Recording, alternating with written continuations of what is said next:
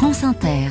Qu'on va en reparler. Bonjour Jean-Philippe Ballas. Bonjour tout le monde. Tous les dimanches, le portrait d'une personnalité qui va marquer l'actualité. Ce matin, vous nous parlez d'une résistante qui entrera le 21 février prochain au Panthéon. Elle s'appelait Mélinée Manouchian. Qui parle si peu d'elle, surtout des autres, surtout de lui, son mari, Missak Manouchian. Manouchian, c'était un homme très, très calme. Il parlait très peu. Il n'était pas brutal, même en donnant les ordres. Il aimait beaucoup tous ses camarades et tous ses camarades le respectaient. Pas trop le genre à se mettre en avant, Méliné. Des yeux bleus, délavés, habités, qui vous fixent sans un sourire, sans non plus s'apitoyer sur son sort. Lors de cet entretien archive rare de Lina, en 1984, quand elle raconte entre les lignes son histoire d'amour, de poésie, de communisme et de résistance avec Manouchian. C'est un symbole de la lutte contre le nazisme et l'homme euh, qui sait donner le maximum aussi bien dans l'amour que dans tout.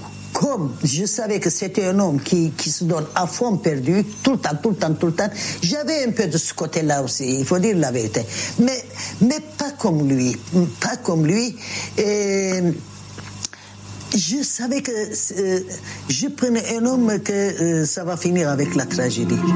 Méliné et Missak Manouchian, ou le destin de gamins déracinés, victimes du génocide arménien et qui vont embrasser la France. Méliné est née à Constantinople en 1913, devenue orpheline, apatride.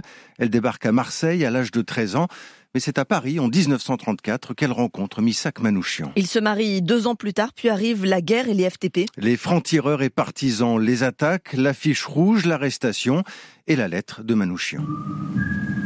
Ma chère Mélinée, ma petite orpheline bien-aimée, dans quelques heures je ne serai plus de ce monde.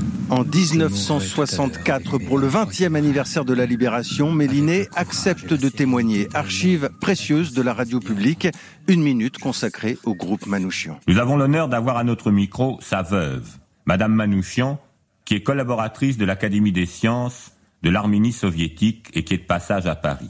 On vivait ensemble et j'étais sa secrétaire et chaque jour je faisais les rapports, la liaison avec les partisans Comment a-t-il été arrêté?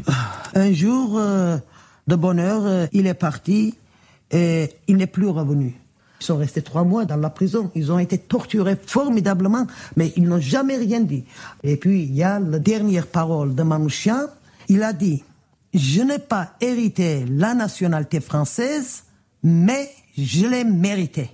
Madame, je vous demande de nous excuser de vous avoir fait revivre ces moments pénibles et si vous permettez, je lirai quelques lignes de la dernière lettre de Manouchian. Je suis sûr que le peuple français et tous les combattants de la liberté sauront honorer notre mémoire dignement. Au moment de mourir, je proclame que je n'ai aucune haine contre le peuple allemand.